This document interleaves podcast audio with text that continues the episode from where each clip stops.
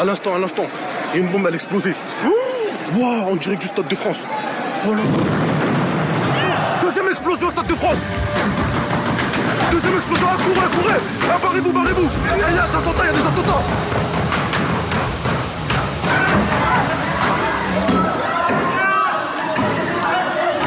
Hey, qu'est-ce qui se passe? S'il vous plaît, qu'est-ce qui se passe? Het proces over de terreuraanslagen in Parijs op 13 november 2015 is exact twee maanden bezig. En vorige week kregen de beklaagden voor het eerst het woord. Alle ogen waren gericht op Salah Abdeslam uit Molenbeek, de enige overlevende dader. Salih Abdeslam, the Paris attacker who got away, the eighth man, is now in custody. He's wounded, but he's alive. Tot aan zijn ondervraging had hij altijd geweigerd om te spreken. Ineens deed hij dat wel. Ook de andere terroristen die in Parijs terechtstaan, deden opmerkelijke uitspraken. Wat moeten we ervan geloven en wat moeten we er allemaal van denken? Het is maandag 8 november. Ik ben Alexander Lippenveld en dit is vandaag de dagelijkse podcast van de Standaard.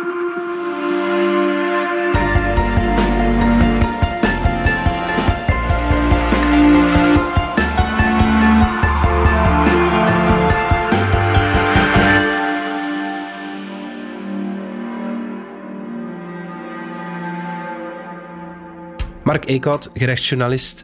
Twee maanden geleden zat jij hier ook om vooruit te blikken op het proces van de eeuw, zoals dat dan heet, in Parijs over de aanslagen op 13 november in de Franse hoofdstad. Daarbij vielen 130 doden.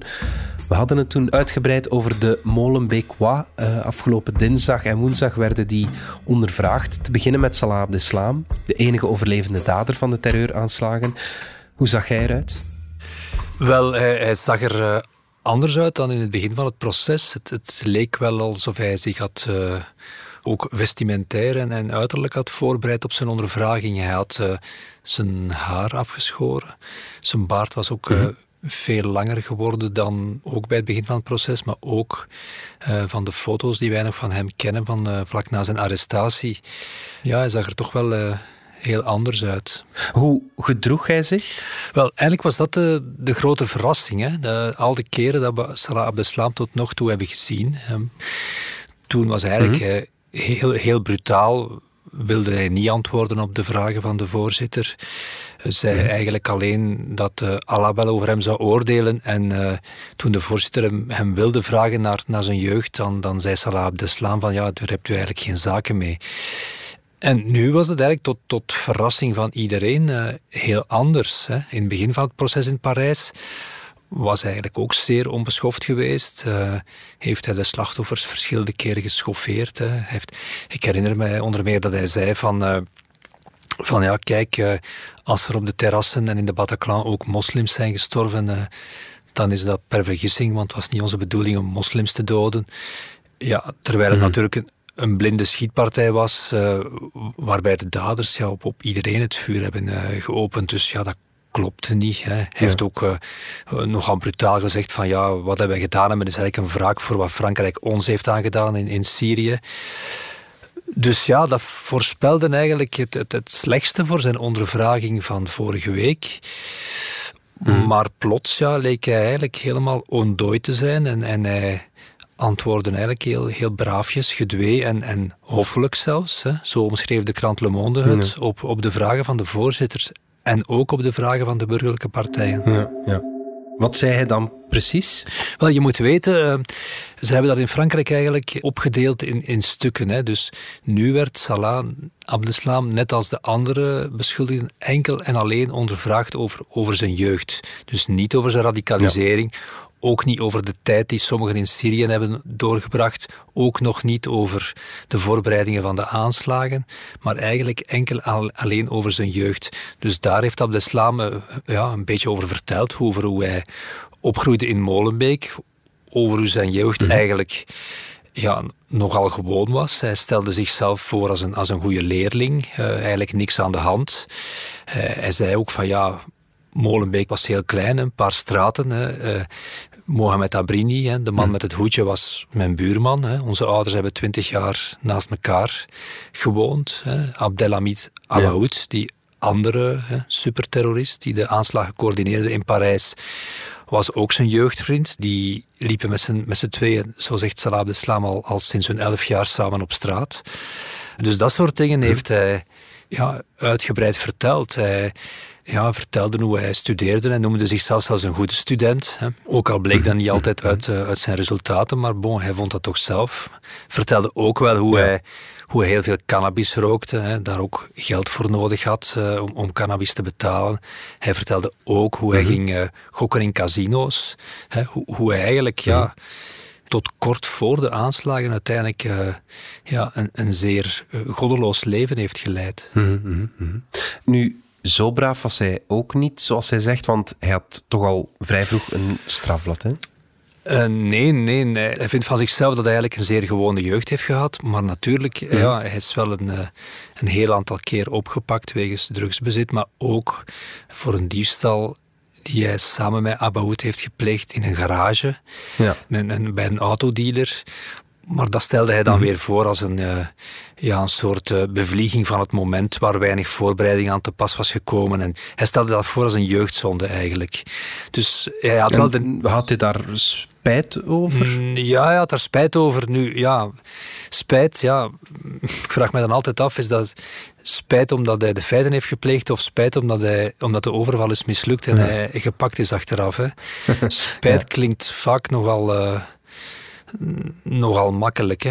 Maar mm -hmm. bon, nu ja. trouwens, over, de, over die diefstal zelf wilde hij eigenlijk weinig kwijt, hè, omdat hij weinig wilde vertellen over, over Abahoud, zijn, vriend van vroeger die mm -hmm. nu dood is.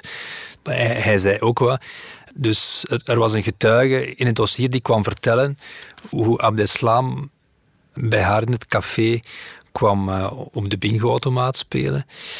En dat mm. toen hij verloor, hij heel boos werd en, en hij zelfs de, ja, met tafels en stoelen begon te gooien. Maar, maar daar zei Abdeslam van, dat klopt helemaal niet. Ik heb dat nooit gedaan. Uh, dat zit niet in mijn karakter. Hm. Dus ja, dat wilde hij wel even rechtzetten op een bepaalde manier. Dus hij gokte, hij rookte cannabis. Dat is trouwens ook wat zijn oudere broer Mohammed vertelde aan de speurders. Dat past niet echt bij een strikte beleving van de islam, denk ik. Hoe verklaarde hij zijn gedrag?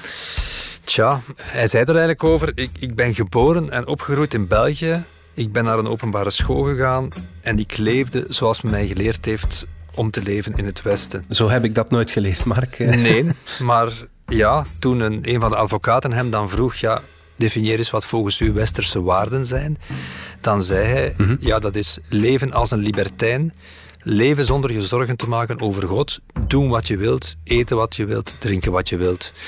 Dus dat is volgens ja. hem synoniem voor de westerse waarden, ja, en daar horen die, ja, die joints dan blijkbaar ook bij en dat gokken. Hè. Ja, ja, ja. Van waar komt die houding eigenlijk? Moest hij zich zo opstellen van zijn advocaten? Wel, dat is, dat is een goede vraag, maar uh, ja, eigenlijk weten we het niet. Ik denk niet dat hij zich zo moest opstellen van zijn advocaten, want, want ik denk eerlijk gezegd niet dat zijn advocaten zoveel vat hebben op Abdeslam. Dat was in elk geval hier in België niet zo. Hè. Abdeslam doet en zegt wat hij wil. Waarom hij nu plots heeft gekozen om, om toch te antwoorden op de vragen van de voorzitter, wat hij de voorbije jaren in België en maanden in Frankrijk niet heeft gedaan, ja, dat is eigenlijk een, ja, een open vraag. Ook de andere beklaagden werden ondervraagd. Laten we er enkele uitlichten. De bekendste misschien is Mohamed Abrini. 31-year-old Mohamed Abrini. Belgian network VRT reports Abrini could be the so-called man in white. Beter bekend als de man met het hoedje. Je haalde hem al aan van de aanslagen in Brussel vier maanden later. The mysterious third attacker at the Brussels airport. Welke indruk gaf hij? Hij was uh, in elk geval zenuwachtiger dan, uh, dan Abdeslam. Hij praatte sneller, veel minder gestructureerd. Maar eigenlijk ja, kwam hij ook over als ja, dat straatjochie van Molenbeek, wat hij vroeger geweest is. Hè. Jeugdvriend van Salah Abdeslam. Ook een tamelijk rimpeloos jeugd. Hè. Hij zegt daar dan zelf over, mijn vader had wel wat geld, want hij werkte in de bouw. Ik was een goede student, mm -hmm. ik was ook een goede voetballer. Alles ging me eigenlijk voor de wind. Maar dan ja, bleek zijn voetbalcarrière toch niet te vlotten zoals hij dat zelf had gedroomd. Op studievlak ging het dan toch ook niet meer zo vlot. En dan zegt Abrini daarover, ja, in Molenbeek, van de 100% jongeren, 80% jongeren haakt af hè, op een bepaald moment en 20% jongeren maakt het wel in het leven en ik hoorde bij die 80%. Nu, het feit dat hij zelf niet geslaagd is in het leven, dat weet hij wel aan verschillende factoren. eh, de maatschappij die hem niet had eh, geaccepteerd, eh, tegenkanting in, in de voetbalclub. ja, hij stelde zich wel wat voor als, als slachtoffer. Ja, slachtoffer, Slachtoffer van, zijn omgeving. slachtoffer van de maatschappij. Ja. Ja. Ja. toen een van de advocaten hem vroeg van ja, want Abrine was ook iemand, ja, rookte, dronk, gokte, had eigenlijk zelfs een gokverslaving, heeft heel veel geld verspeeld in casino's, ging heel vaak naar casino's. Hm. Ja, dan, dan vroeg een van die advocaten, ja, hoe, hoe rijmt je dat met uw, dan uw bekering eh, tot de islam? Ja, daar antwoordde hij eigenlijk op, ja, wat dacht u misschien, eh, meneer de advocaat? Wij zijn niet uit de buik van onze moeders gekomen met een lange baard en met kalasjnikovs in onze handen. Dus ja, Ja. hij zei van kijk, ja, wij zijn inderdaad eerst zo geweest en dan is er plots een klik geweest waardoor wij ja, ons bekeerd hebben tot de radicale islam. Woensdag was het dan de beurt aan Hamza Atou. Hamza Atou, l'homme qui a convoyé Abdeslam la nuit des attentats de Paris, juste après les attaques. de jongste van de beklaagden. Hij was in 2015, ten tijde van de aanslagen, amper 21. Wat was zijn verhaal? Tja, eh, Atou heeft Salah Abdeslam na de aanslagen opgehaald in Parijs met de auto. Ook een eh copain du quartier, die heeft daar, zegt hij, hè, heel veel spijt van, want ja, het feit dat hij dat gedaan heeft, brengt hem nu voor assisen. Ja, hij was zeer emotioneel. Hè. Het ging over de dood van zijn vader, over zijn enige broer. Hij heeft geweend. En eigenlijk, net als al die anderen, hè, net als Nabrini, net als Salah Abdeslam, ja, was hij ook iemand die heel veel cannabis rookte, daar heel veel geld aan besteedde, die kind aan huis was in het café van hè, de overleden terrorist Brahim Abdeslam, de broer van Salah.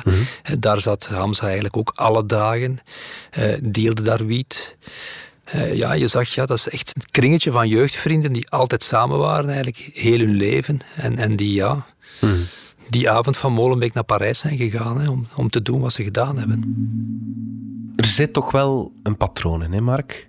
Ja, dus eigenlijk hebben ze bijna allemaal dat gemeen. Hè, dat ze van een soort kleine criminaliteit, joints roken, alcohol drinken, eh, kleine inbraakjes, elkaar kennen vanuit, vanuit dezelfde cafés. Dat is hun biotoop. Hè. Er zijn er eigenlijk maar een paar die daaruit springen. En dat is ja, onder meer Mohamed Bakali, die eigenlijk afkomstig is van Riviers, die een grote rol heeft bij de voorbereiding van de aanslagen, die, die echt zo op vlak van logistiek, die eh, hun safehouses helpen inrichten, eh, valse papieren leveren, eh, ook ja, ch- chemicaliën gaan halen voor de bommen, die echt een grote rol heeft. Ja, die is altijd al slimmer geweest dan de anderen. Die heeft zijn diploma van bachelor in de sociologie gehaald. Dus ja, dat is een beetje de vreemde eend in de bijt. We zijn terug na de reclame.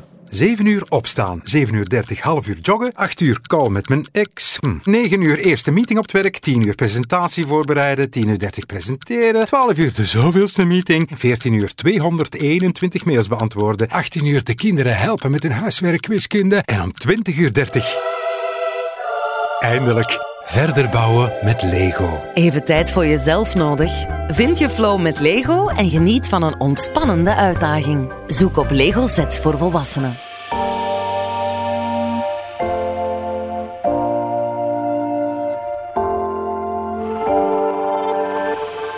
Het was de eerste keer, maar je zei het al, het was niet de laatste keer dat de beklaagden aan bod komen. Wanneer kunnen we de rest verwachten? Want het interessantste deel, ja, dat moet misschien nog komen, hè, Mark? Ja, klopt. Het interessantste deel moet inderdaad nog komen. Hè. Ze zijn nog niet ondervraagd over hun radicalisering, hè, hoe ze plots religieus zijn geworden.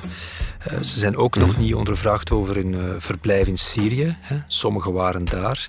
Dus die aspecten komen pas vanaf januari aan bod. En dan in maart, dat is toch ook wel interessant, eh, komen de psychiaters aan het woord die hen hebben onderzocht. Die gaan dus toch wel een en ander kunnen zeggen over hun persoonlijkheid.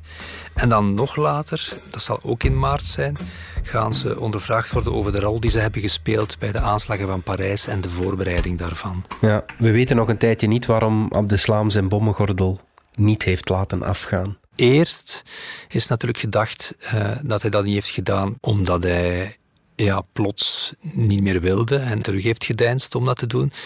Maar aan de andere kant, ja, later is toch vastgesteld dat er met 90% zekerheid een defect aan de bommengordel zou geweest zijn. Dat is ook wat Abdeslam mm tegen zijn vrienden achteraf heeft verklaard. Ik kon mij niet laten ontploffen, want mijn bommengordel was stuk. En toen de speuders die dan hebben teruggevonden in een vuilbak, ja, dan bleek dat mhm. eigenlijk ook te kunnen kloppen. Dus ja, ja. Gaat hij daar nu op antwoorden als hem die vraag wordt gesteld? Hebben de burgerlijke partijen uh, vandaag al gereageerd op de uitspraken van de Molenbeekwa? De burgerlijke partijen hebben in elk geval uh, vragen kunnen stellen, vragen mogen stellen. Mm -hmm. Niet alleen aan Salah Abdeslam, maar aan al de dertien anderen die er waren.